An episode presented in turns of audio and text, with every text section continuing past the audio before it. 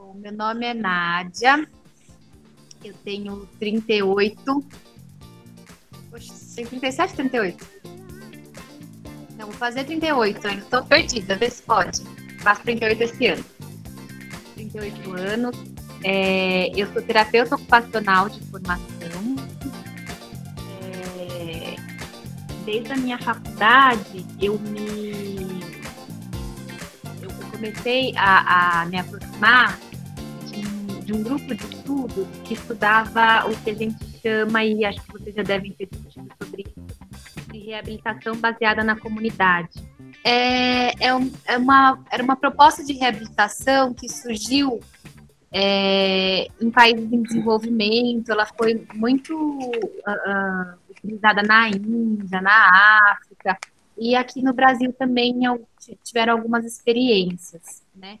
E ela parte da, do, do, pressuposto que a, a, proposta de reabilitação ela não pode estar descolada do contexto que a pessoa vive, das pessoas com quem é, ela troca, é, troca afetos, troca experiências de vida, enfim, se relaciona de, de fato né, na vida. Então, é uma proposta que ela se distancia um, um pouco do, dos centros de reabilitação, que eram a tônica na, na, no momento né, que ela foi criada, os grandes centros de reabilitação, para ir para a comunidade, né?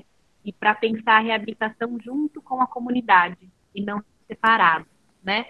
É, a, a, as propostas de RB, RBC sempre falam muito que da participação, né, da participação das pessoas com deficiência, e dizem que participar a gente aprende participando. Então, não, não entendem que há uma preparação para a pessoa poder estar em algum lugar, ocupar algum lugar, como na educação, no trabalho.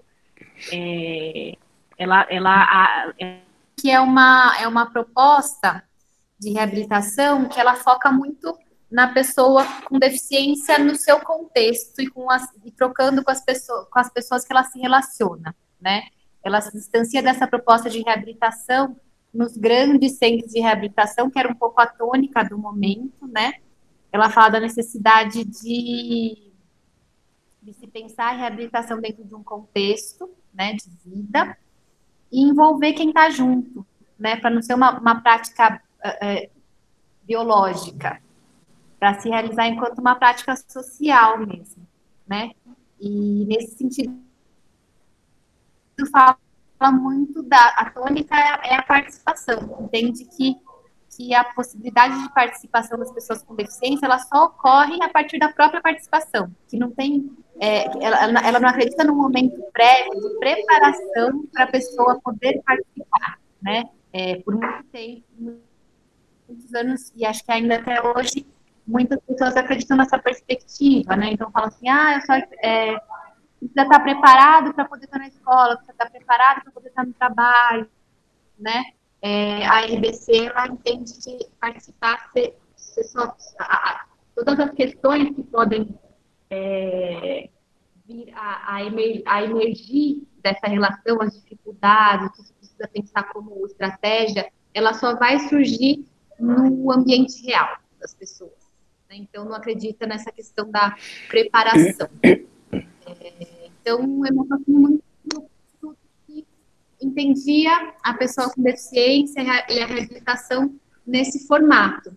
E aí, a partir daí, né, as experiências de trabalho foram muito relacionadas a essa proposta. Né? Então, primeiro eu fui para um, um, projeto de RBC, chamava Projeto Arco, que acontecia na cidade de Santo André, é, eu comecei como agente de inclusão, como vocês, é, e aí depois uh, eu, eu coordenei um tempo esse projeto, né? E aí depois saindo de lá eu fui mais para a área da saúde pública mesmo do SUS. Então eu trabalhei em NASF, que é o Núcleo de Apoio à Saúde da Família, trabalhei em CAPS infantil e depois disso, teve um momento que eu fui para a Secretaria da Pessoa com Deficiência, fui fazer assessoria técnica na Secretaria da Pessoa com Deficiência, na gestão do Haddad, do governo Haddad. E saindo de lá, eu fiz uma. Eu prestei um concurso público da saúde, né? E aí passei, desde então estou como funcionária pública, né, da prefeitura. Aí eu fui primeiro para o CERCE, trabalhar no CERCE, e depois do CERCE vim aqui para o Ser da Freguesia do O, que foi onde vocês me conheceram. Mas o conceito em si é um jeito de se pensar a reabilitação, que pode ser realizado é, não enquanto projeto, mas enquanto proposta mesmo, até na, na, na, rede que a gente faz parte, na rede de cuidado que a gente faz parte. É, o Viver Sem Limite, ele veio de uma convenção, na verdade, antes dele acontecer, teve uma convenção sobre os direitos das pessoas com deficiência, né, é, mundial. E aí o Brasil participou. E aí, a partir dessa convenção, na verdade, ela só é, é, era, era quase uma releitura dos direitos das pessoas com deficiência, né? É, e o Brasil participou e foi signatário dessa convenção. Mas quando o país é signatário, ele tem que, cumprir é, com o que está posto lá, com o que está escrito. Não adianta falar assim, ah, legal, também com isso.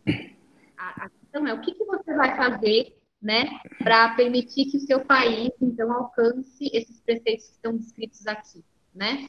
E aí, a partir dessa, dessa assinatura é, do nosso país, né, criou-se esse programa que chama Viver Sem Limite, e aí o que foi muito interessante nesse programa é que, diferente de outras abordagens anteriores à pessoa com deficiência, ele aconteceu de uma maneira integrada entre as secretarias, né? Então, a gente está muito acostumado, assim, a pensar a pessoa com deficiência na educação, como uma caixinha, a pessoa com deficiência é, na saúde, como uma outra caixinha, no trabalho, como uma outra caixinha. O Viver Sem Limite falou assim, não, a gente precisa de questões que se conversem entre si. Porque para uma pessoa chegar no trabalho, ela precisa ter um ônibus acessível.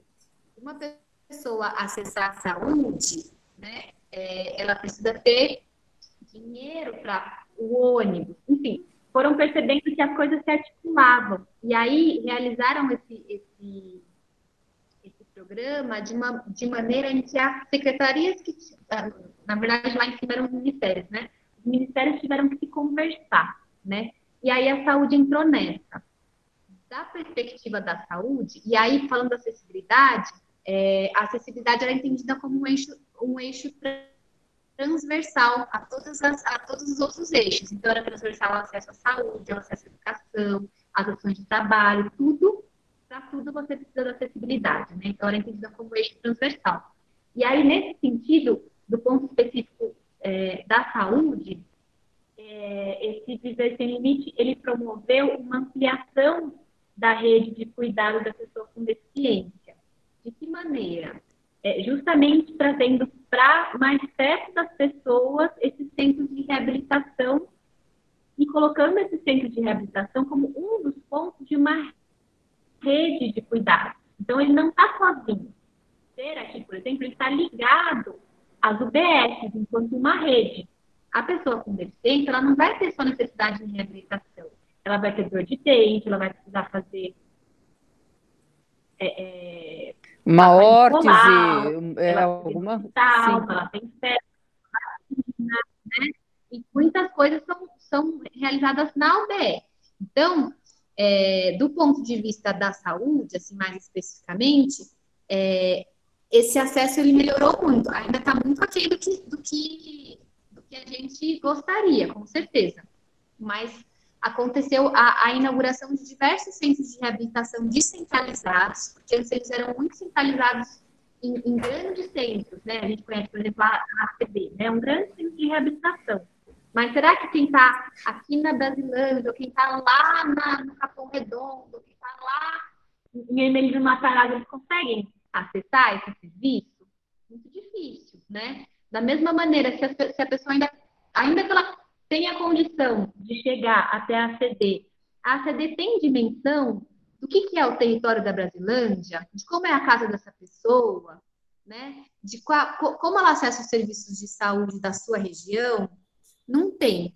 Então, no plano de, de, de, de projeto terapêutico da, da, o projeto terapêutico da ACD, ele não vai estar em consonância com as necessidades reais da pessoa, porque não conhece a região, né? Então, nesse sentido, teve uma otimização muito grande do, do, dessa rede, porque ela está mais perto das pessoas e ela está é, é, no sentido de acesso mesmo, concreto, e está mais perto no sentido de entender a realidade que essas pessoas vivem e quais limitações de fato elas possuem, né? Então, é isso, eu acho que a gente está muito aquém do que, do que poderia, né, no sentido de, de pensar esses serviços, mas estamos muito melhores. E com relação à acessibilidade, a mesma coisa, né? Acho que a gente avançou um tanto, né? Hoje a gente tem quase 100% do, da frota de ônibus municipal acessível, só que a gente não consegue chegar até o ponto de ônibus, né? É, tem alguns projetos de rotas acessíveis com, com rampa, com sinal sonoro, com todas essas propostas, mas assim, na periferia isso fica ainda muito distante, né? A gente não vê essa, essa, essa questão na periferia. É, pensando em acessibilidade para além da questão física, né? É, da questão de imobiliário mesmo, né? É, muitos exames, por exemplo, você vai fazer um raio-x. Como é que você sobe ali naquela, naquela plataforma para fazer um raio-x, se você precisa, né? Então, não só fisicamente, assim, na, na, questão de recursos mesmo, sei lá, quem utiliza braille, essa, uma criança que é alfabetizada, é uma criança que, que, não, que tem deficiência auditiva, ela tem um computador, ela tem outros recursos para que a comunicação seja mais possível. Então, para além da questão física, que a gente vê que é muito relacionada à deficiência motora, tem várias outras questões relacionadas à acessibilidade que as outras pessoas com deficiência também sofrem. Às vezes, coisas Sim. muito simples, pessoas com deficiência intelectual, por exemplo tem, se elas recebem uma senha, né? 2, é, 262, sei lá, é a senha, né? Que, ou, ou, fica escrito naqueles, naqueles luminosos, sei lá, numa farmácia que tem muita fila. Ela consegue saber quando é a vez dela, por senha? Não consegue. Como que a gente pode cuidar disso? Então, tem, enfim, tem diversas questões de acessibilidade relacionadas a públicos diferentes, né? Que a gente tem muito que avançar. Muito mas acho que a gente avançou um tantinho.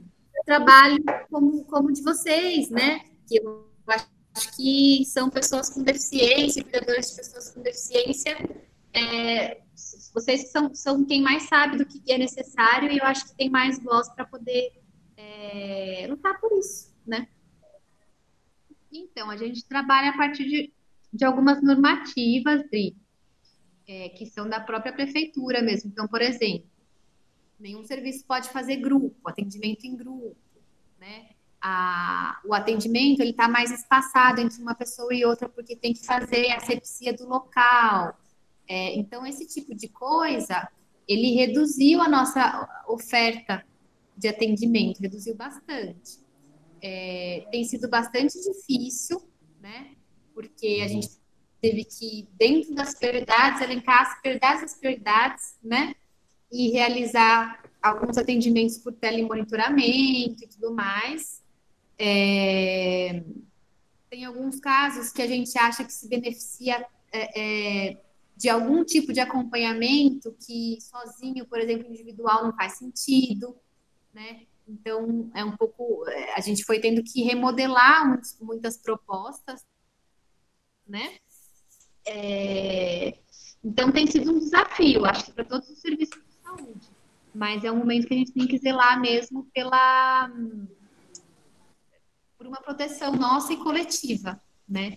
É um momento mesmo que a gente teve que rever muitas coisas, vocês mesmas, né? Então, então, a gente está aqui se encontrando virtualmente, né? E vocês Sim. têm feito também muitas atividades virtuais, né? É, então a gente tem, tem que se reinventar mesmo nas possibilidades, né?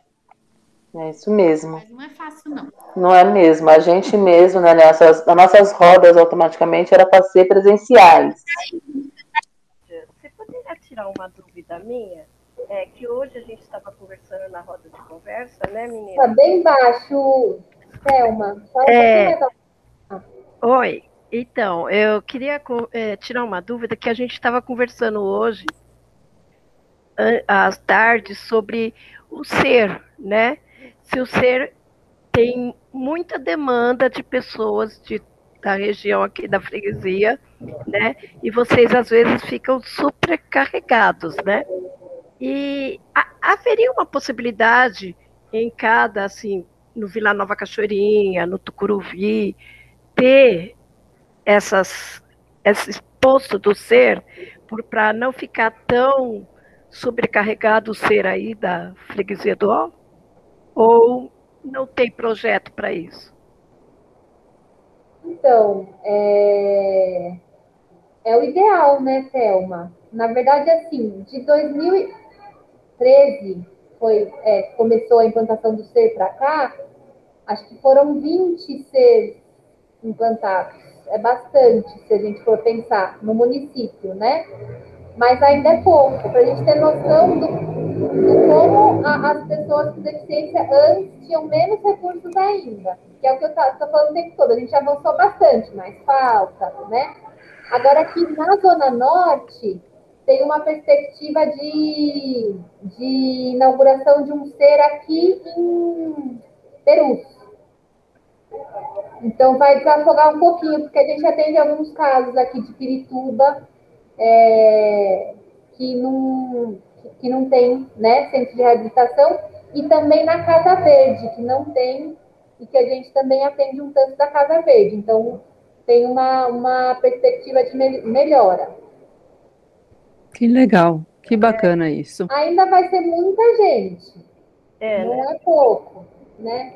Mas, mas acho que aos, aos poucos vai. Você tem ideia de que número é esse, Nádia? É, é o que eu ia perguntar. Aí eu não, não, não tenho, porque assim, na verdade a gente tem uma. A gente tem um censo, né?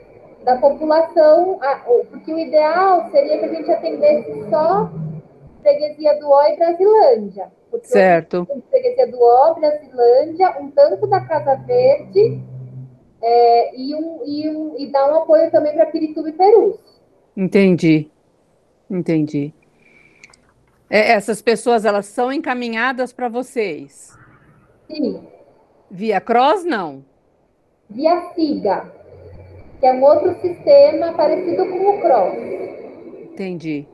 É, e, então, como é, eu queria dizer que eu fiquei sabendo do conselho gestor, né, por, por vocês aí do ser, porque até então, quando vocês me perguntaram se eu conhecia ou se eu fazia parte, né, aí eu falei, não, não conhecia, e aí vocês convidaram, né, e vocês também abriram a porta né, para convidar eu e a Adrica para participar do Vozes, é, sendo que outras pessoas poderiam ter tido essa oportunidade né, de conhecer é, e falar né, das dificuldades que a gente tem. E, e, esse trabalho lindo que vocês fazem aí no Ser, sabe? É, de parabéns, eu, eu só tenho a agradecer, porque vocês não só apoiam a pessoa com deficiência, você apoia a família da pessoa com deficiência também, né? Ah, eu fico muito contente de, de ouvir esse relato, Thelma, e depois vou. A Joyce já está aqui do lado, mas depois vou repassar para o restante da equipe essas suas palavras. Oi, Joyce. Tudo bem? Ô, ô Nádia, eu não sei se você lembra de um projeto que vocês fizeram sobre acessibilidade. Tanto que eu, eu, fiz parte, que eu fui com o meu andador, né? Sim. Tanto que eu tinha, eu tinha uma dificuldade muito grande com o meu andador, né? Não aceitava ele, né? E a gente tiramos umas fotos, né? As fotos ainda continuam aí no ser? Tá aqui na parede. Vocês participaram, todo mundo, né? E eu gostei muito disso, porque veio pessoas com fotógrafo, né? Registrou um momento da sua essência da foto e muitas coisas foram fe são feitas aí para, para com a pessoa com deficiência, né? E isso ajuda não só o psicológico delas, né? Porque praticamente quando eu cheguei aí, eu não tinha uma expectativa de nada de vida, né? Porque a minha vida, por eu estar numa cadeira de roda, era como se tivesse acabado, né? E vocês me mostraram uma nova vida, uma, uma outra possibilidade, né?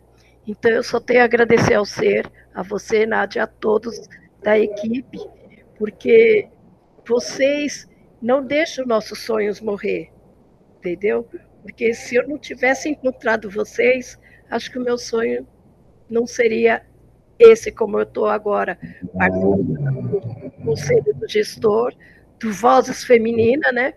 E aonde eu, naquele encontro lá na, na é, cultural, né? Da Brasilândia, né? Que eu ouvi o grito do Vozes, né? E, e eu não me senti mais sozinha naquele momento, entendeu?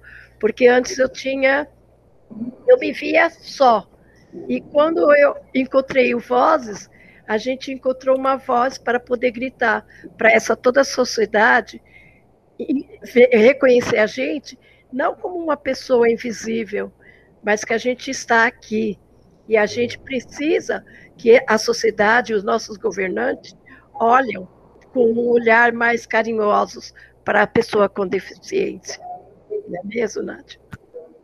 Eu gostaria de saber se você gostaria de saber alguma coisa sobre nós, em específico, do percurso, do Vozes, ou alguma curiosidade sua. Existe? Ah, eu queria saber, assim, queria saber mesmo desse, desse, de como estão as coisas, porque eu lembro que eu participei bem do início, né, do, da proposta do Vozes, aí depois eu saí, fiquei de licença, né? Não sei como é que ele, ele foi acontecendo. A, a Thelma acho que já falou, né, de como foi esse percurso, de como ela está se sentindo agora, mas se você quiser falar também, Mestre, eu vou ficar super contente. Eu sou, eu sou menina aqui ainda. Eu sou, apesar de ser uma das mais velhas em idade, uhum. eu sou uma das mais novas enquanto integrante. mas eu tenho percebido que é de uma gana muito grande. É, e eu também, como você, eu espero que realmente essa voz, essas vozes femininas reverberem pela sociedade, é, que ela não se cale é, no primeiro impedimento. Porque nos 39 anos da minha filha, eu mesma, enquanto mãe, fui esmorecendo no meu percurso tantas as negativas que a gente recebe, né? Uh, eu fui uh, me recolocar, me reconstruir quando eu me tornei, além de mãe, também profissional da área da saúde, enquanto uma oficineira, mas podendo, é, de alguma forma, ajudar esse indivíduo a se ressignificar, a rever as suas potencialidades, ah, amputei as pernas, não vou poder fazer mais. Não, você pode fazer muita coisa. Ah, sofri um AVC, minha mão boa era a mão direita e eu perdi. Então vamos botar a mão esquerda para trabalhar. Então, uh, isso me motivou a reerguer a minha voz. Então, estar presente neste movimento agora, enquanto aposentada da, da, desses anos todos de experiência que eu tive, reacende essa chama e me bota de novo na estrada. E que bom ter podido te ouvir nesta tarde, tão jovem que é, mais nova do que a minha filha mais nova, e com tanto conteúdo que você nos trouxe. Que bom que tem pessoas como você, como a sua equipe, e que tem é, este posicionamento dentro da área pública e que trabalha por essas pessoas que estão começando a aprender a botar a sua voz no microfone, né? Que, que isso realmente consiga florir aí pelos caminhos das pessoas que estão dependentes desse serviço. Eu também tenho muito a agradecer a vocês. Foi um prazer mesmo essa conversa. Gostei demais. Que bom, Foi um que prazer bom. também te conhecer, mas foi um prazer rever. Obrigada, obrigada. É, acho que só para dizer que as pessoas que estão aqui, acho que não, é, é, é, o que a gente tenta criar não é uma relação de dependência, né? Exatamente. É, é uma relação de construção compartilhada. Acho que por isso a fala da Thelma do conselho de estar no conselho gestor, que é um espaço de pensar mesmo a, a participação né, do, do, dos, dos, usuários do serviço como gestores também desse espaço é tão importante. E a gente quer muito que, que, que, que esses rostos estejam no, no, no, na nossa parede, sabe? Porque a gente entende que são eles que fazem esse espaço, não é só a equipe, não.